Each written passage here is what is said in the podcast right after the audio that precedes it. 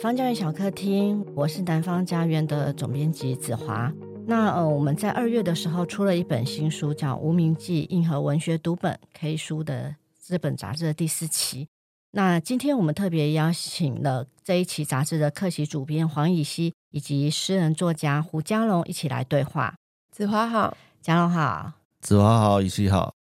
在这一次的 K 书第四期《无名记》里头，有两个主题哈，就是神与人的专题跟 ChatGPT 专题。那我想要问以西，就是当初你怎么做这样的一个设定呢？你想要谈什么？呃，因为其实我最有兴趣的事情，又或者是我对于文学这件事情的关注，其实就是人的本身。那这件事情甚至是可以从文学一直上纲到哲学，就是人是什么，让人的边界在哪里，到哪里还可能怎么样？那如果当谈到人的边界，谈到边界这个东西。既然有边界，就有边界之内跟边界之外。那当然，我们作为人，我们能够想象的最远的东西，也就抵在那一个人的边界之上。那有没有什么是人的边界之外呢？就是我们所说的，就是有什么是比人更大的呢？有什么是人是去 reach 不到了的呢？然后什么是 larger than life 呢？那在古典的时代，那就是人。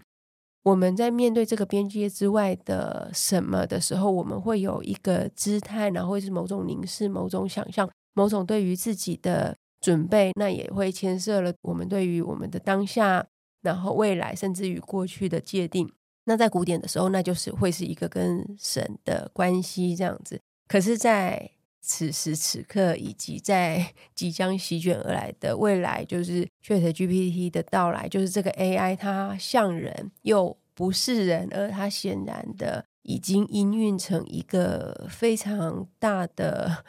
像是灵体那样子的东西，就是完全的无所不在，完全的无法捉摸。那如果我们以前对于机器、电脑或任何这些的，都是一种很就是想象他们只是一种很高强的工具，只是一个人的延伸的话，那无法称之为就是在人的边界之外。可是，在现在我们已经来到这个 AI 的时代，AI 我们的恐惧就还包含了，就是它很有可能。自主的，就是集合了各种的元素之后涌现，就是在物理学上面，就是讲的那个 emergence，就是在一团混沌里面去涌现原本所没有的东西。那我们也很害怕那个意识，或者是动机，或者是什么，从他现在所有的这些元素元件里面去涌现出来。那在这件事情即将成型，或者是朝向我们想象它可能成型的一个过程中，至少是此时此刻，我们如何与这种期待或恐惧共处，然后又如何从底边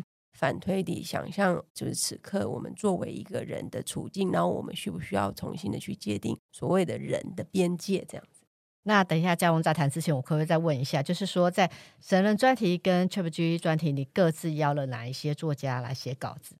在神与人的专题里面，我邀了孙德清、任明信、胡家荣、周佑生跟许许。那这几位作者就是他们的，就是他们擅长的文体不一样，那文字的风格也都不一样。那共同点在于，就是他们都对于别人会认为虚无缥缈的东西，在他们却都能够在里面看到什么，而那一个什么是可以返回的，去描摹，就是我们最沉重、最结实的这一个现实的本身，这样。然后在 ChatGPT 就比较特别，就是这一系列作者不一定是完全是我们熟悉的文学作家，呃，其中陈秋凡是呃科幻作家，那桑尼他其实是一个年轻很优秀的影评人，那可是他写影评的素养不止来自于电影，也还包含了电玩文学，然后还有哲学的阅读，然后所以说他的这种涵盖各种学门的一个。综合性的思考，我觉得恰恰是非常当代的这样。然后这中间还有一个言跟脑科学的专家谢普让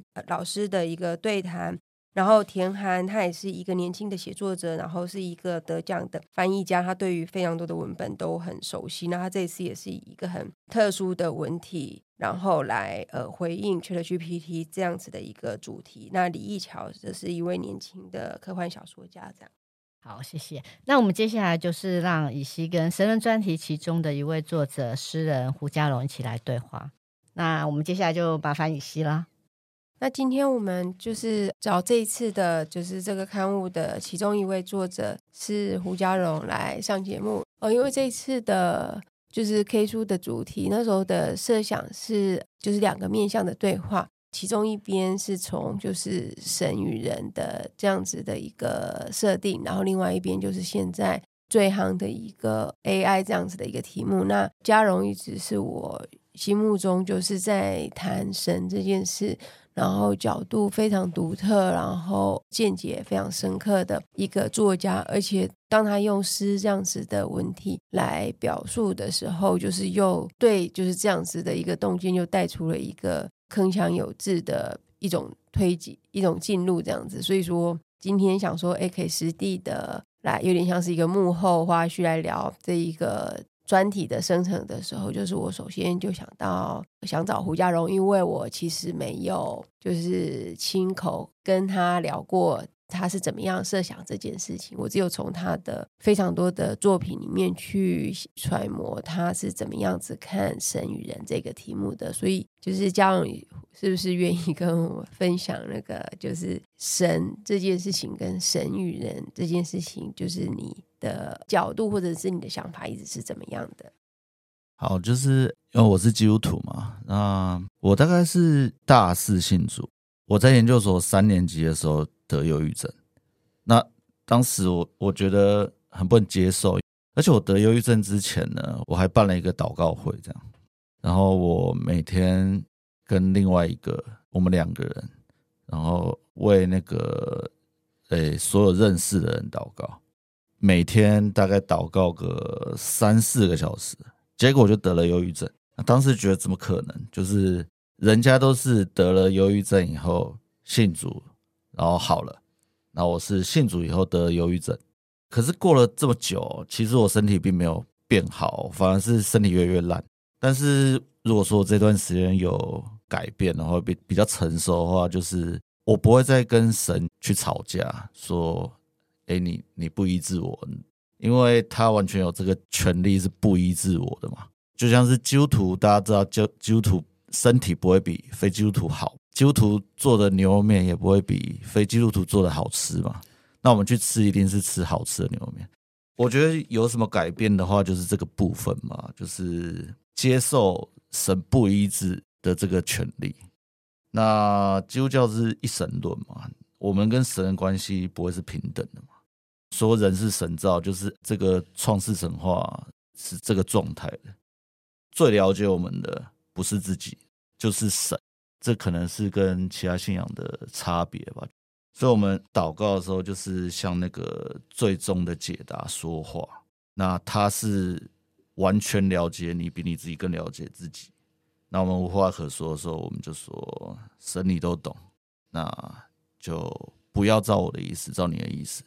那愿你的旨意成全，这样。那如果我们再生活化一点的话，我们可能会跟神抱怨琐事，说：“哦，这个真的很烦哎。”其实这也是一种亲密感的展现。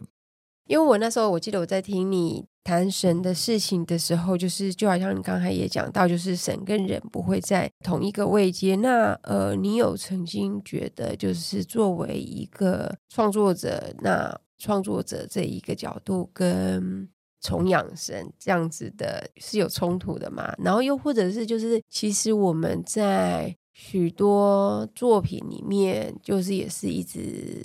反复的看到，就是把呃创作者的位置上升为造物者。那像这样子的，或者是比喻，或者是某种程度的。共识的认定，就是你会对此觉得不舒服吗？又或者是说你会有一套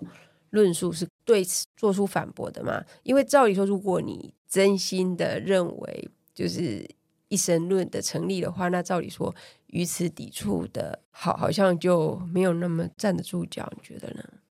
我对别人的作品是不会觉得有什么不妥了。那可能我自己写就不会是这样子的状况。那因为文学，我觉得我读文学这一段时间，我觉得好像大部分还是作者们都是一个非信徒的状况。我觉得这个是一个非常习以为常的状态，我不会觉得有什么不舒服的地方。应该说，如果刻意去思考那个一神的，我觉得文学法是比较困难写作的。就比方说，如果呃，我曾经也写过嘛，就是那种我称之为福音诗吧，就是在讲那个福音故事啊。我觉得是非常难写得好，呃，非常难成功。我比较熟悉的还是像是艾略特那种的，就是他后来是基督徒啊，但他那个荒原的时期他不是基督徒嘛，但是他使用大量的这个圣经典故，这种状态我比较是会是比较熟悉的啊。然后像 John d o n 呃，John d o n 的诗，诶，虽然是有很多是这个这个信仰诗嘛，十四行诗，但他有一些很奇怪的东西啊，比方是。侠谢诗那种很奇怪的东西，就是可能是当时流行的吧，就是写那种色情，然后那个有点喜剧味的东西啊。那他同时他是基督徒啊，这类的事情就是也蛮常看到。对，虽然觉得有点有趣啊，有点奇怪，但但还算是就是也也蛮是可以接受啦。对，就是在那个时代的那个侠谢斯，艾略特有写嘛，就是。那个是一个时代氛围的的东西。我觉得你最近几年的作品，就是在里面好像就是比起早期，好像有谈到更多关于信仰的，就是这方面的题目。然后你觉得你这是一个有意识的转向吗？还是你觉得这事实上就是在你的创作的这个轨道的？一个必然的持续的推进所来到的结果。诶、我觉得那个，比方说像以西，其实很清楚啊，我很喜欢看恐怖片，然后我甚至就是可能就是一整天都在在网络上找到底有什么我没看过的恐怖片，然后是值得看的，然后没事就看那个 YouTube 上的悬案啊，那那些东西。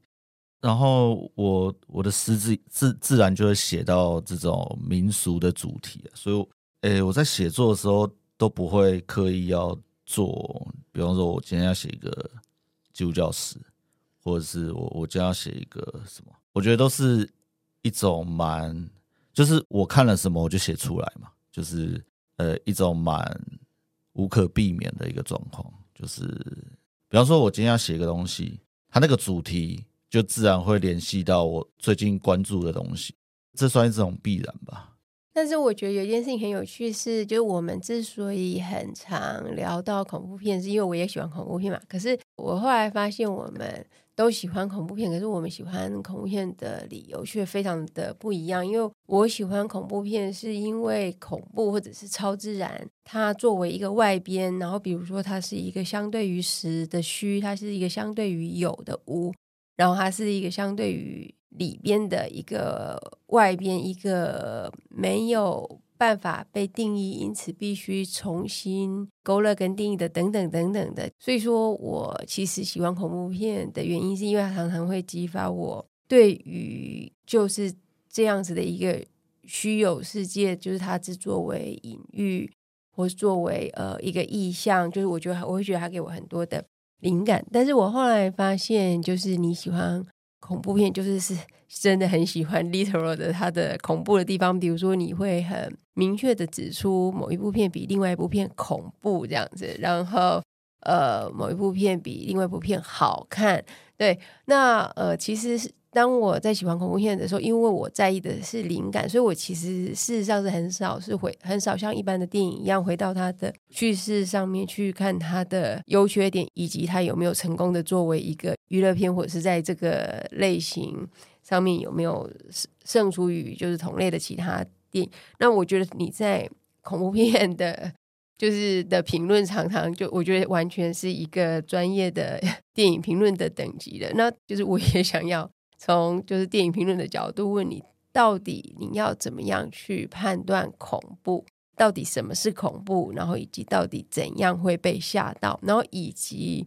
就像你讲的，你会你对恐怖片的关注，其实也连接上你对于信仰的问题的一个持续的在意，甚至呃启动了你接下来的写作。那如果你并不是以一种隐喻式的方式去看它。的话，那它是如何的影响你在这方面的写作？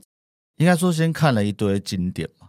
看了一堆经典。那比方说驱魔片的话，那肯定就只有大法师啊，其他完全都没有办法上榜啊。就是那一些的经典，那些的经典，它本身其实恐怖片，我觉得很有趣的地方，我觉得是我没有跟乙熙的想法差那么多，就是我觉得它最棒的地方还是创意。他在类型片里面的那个创意是特别的，是特别显著的，就是比比起其他的的类型都还要显著。就是恐怖片可能它它是有我们说有公式的话，其实其实那公式是从那个过去的经典恐怖片一直一直发展下来，我们把它归类的一些公式嘛。那恐怖片有公式，那就有脱离公式嘛。那脱离公式的时候，就是让人非常的。看到这样的东西是让我们觉得非常的惊喜啊！他其实，在公式里面，那他还是有可能是把这个公式演绎的非常好嘛。恐怖片这东西其实蛮有趣，我之前跟那个一秀聊过，就是其实恐怖片最早最早其实它它也算是艺术片在尝试的东西嘛，像是那个木脑的吸血鬼嘛，就是现在谁会把那个木脑电影当做是类型呢，或者是？恐怖类型的，他木脑就是一个艺术片导演嘛。那那个他的吸血鬼，当时他做了一件事情，就是用快转的方式让那个吸血鬼移动的速度非常快嘛。然后当时呢，就是大家看了这东西吓死了，觉得说哇，这个吸血鬼一定是真的，木脑真的请了一个吸血鬼来拍这部电影。他甚至把整个剧组都吃掉，都吸死了。因为这个东西啊，后来他们就是还还有一部片在拍，就是。木脑拍吸血鬼，那这个他是怎么找来这个吸血鬼？然后跟他做了什么协议？就是让他拍完这部电影以后，让他可以去吸这些剧组。我觉得，呃，恐怖片的基本精神好像就是这个吧，就是或希区考克啊那些，希区考克那个时候可能真的就算是就算是类型啊，但是我觉得他的本质就是这样子的，就是那个创意。就是惊吓、惊喜到观众，吓到观众，让那个观众跑出戏院。就就当时那个喜剧考科的电影也是也是这个样子嘛，啊，把那个他事先把这个小说全部买完，让所有人，就是他确认所有人都没有看过这样这个小说这个剧本，然后所以他可以吓到大家。我觉得这以前的历史是非常非常的有趣。像刚才提到，就是恐怖片它。是以怎样直接或者是间接的方式影响，或者是对你的新的写作有所呃启发？我写了一些民俗的民俗的诗嘛，嗯、就是我我曾经写过，就是一个女人她申请到她是冤死嘛，申请到这个嗯、像那个东岳大帝申请到黑令旗的的诗嘛，然后我也曾经写过，就是呃摩西娜的诗嘛。我甚至写过，大家应该知道那个湘西赶尸人嘛，就是那类的诗这样。然后湘西赶尸的话，就是我觉得非常有趣啊，就是他那个是说的僵尸的中国僵尸的起源，那个湘西赶尸。稍微讲一下，就是说，当时就是在那个中国湘西地方，就是他们那个死了人以后，就是他们要在外面有死人嘛，就要回到那个湘西，然后他们就就有一个行业叫赶尸人，然后他们是那个赶尸匠。他可能一般的话有三个赶尸匠，然后有比方说四四五具尸体嘛，然后他那个传说是这样的，就是赶尸匠就是施一个咒语，然后这这些尸体呢，就是穿的像那个中国僵尸片的尸体嘛，然后头上也也贴一张符咒，然后这些尸体就会自己跳，他们就这样一路翻山越岭回到那个故土嘛，然后中间甚至有那个赶尸人的旅店哦，就是专门 for 他们的，然后他们只会在半夜，因为不想在白天遇到人嘛？这个后来其实是 有解密啊。他们其实是前后赶尸人，他们中间都会就是有两根竹竿，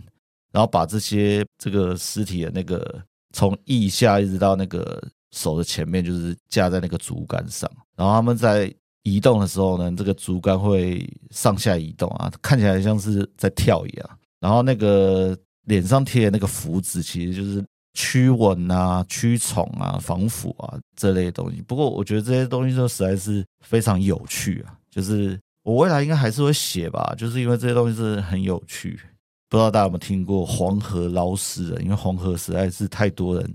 溺死，他们就就这种职业，这类的主题就是很吸引我。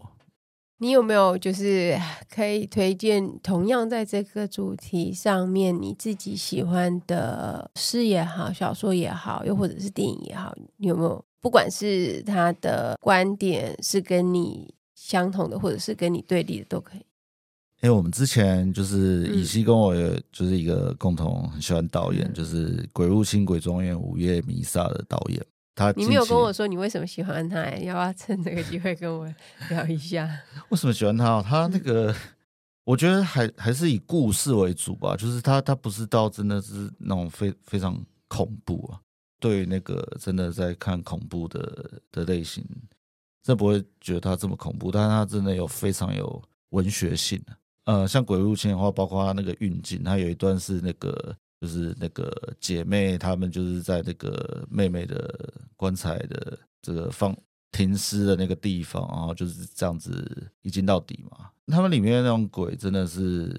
我觉得是很浪漫的啊，就包包括那个午夜弥撒，午夜弥撒吸血鬼嘛。那一个神父他原本真的要死了嘛，然后就他他遇到吸血鬼，然后吸了以后，然后也分他血，然后来他就好了，他觉得这是神迹嘛。然后觉得那个吸血鬼是天使，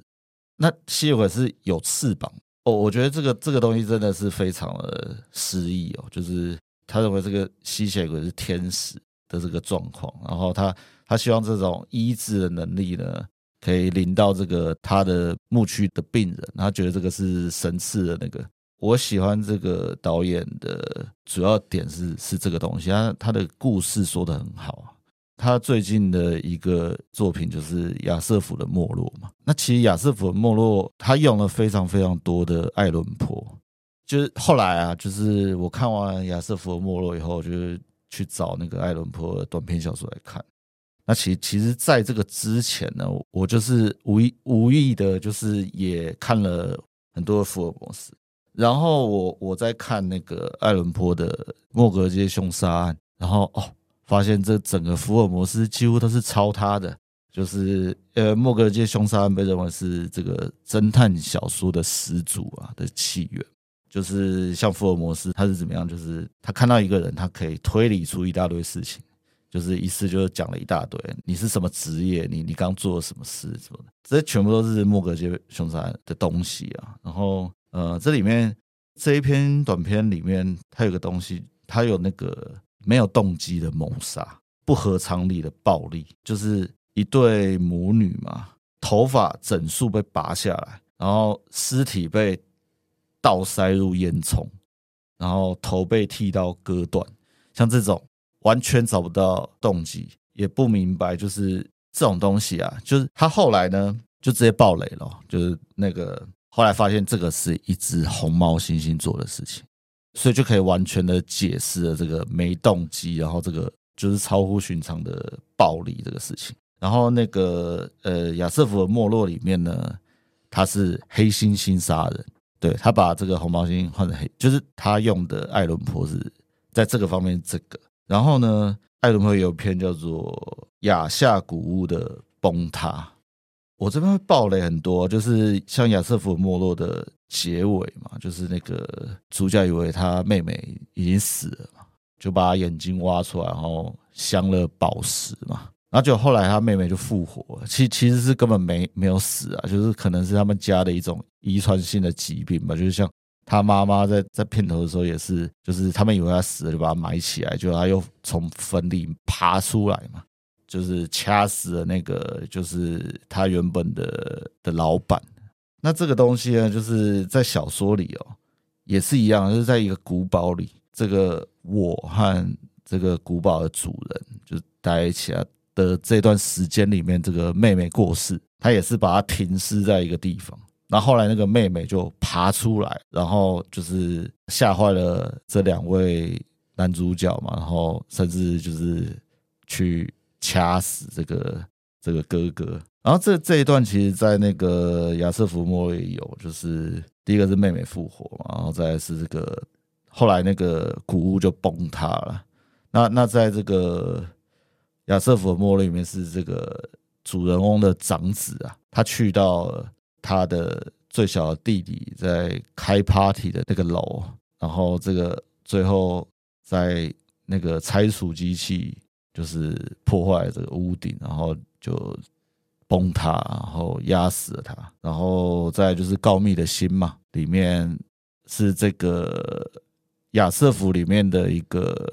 黑人的女医生，她把她伴侣就是埋起来嘛，埋在墙壁，然后那个，但她一直听到那个齿轮的声音啊，那那这这个这就告密的心，然后再就是砌墙啊，就是黑猫和那个一同阿蒙提利亚多久这两篇里面都有讲到那个，就是把那个尸体啊，哦不是尸体哦，活人啊，直接把他把他就是诶、囚禁在一个地方，然后。把墙这样砌上去，他就在里面死掉。我觉得亚瑟夫的没落最有趣的就是他就是使用大量的艾伦坡。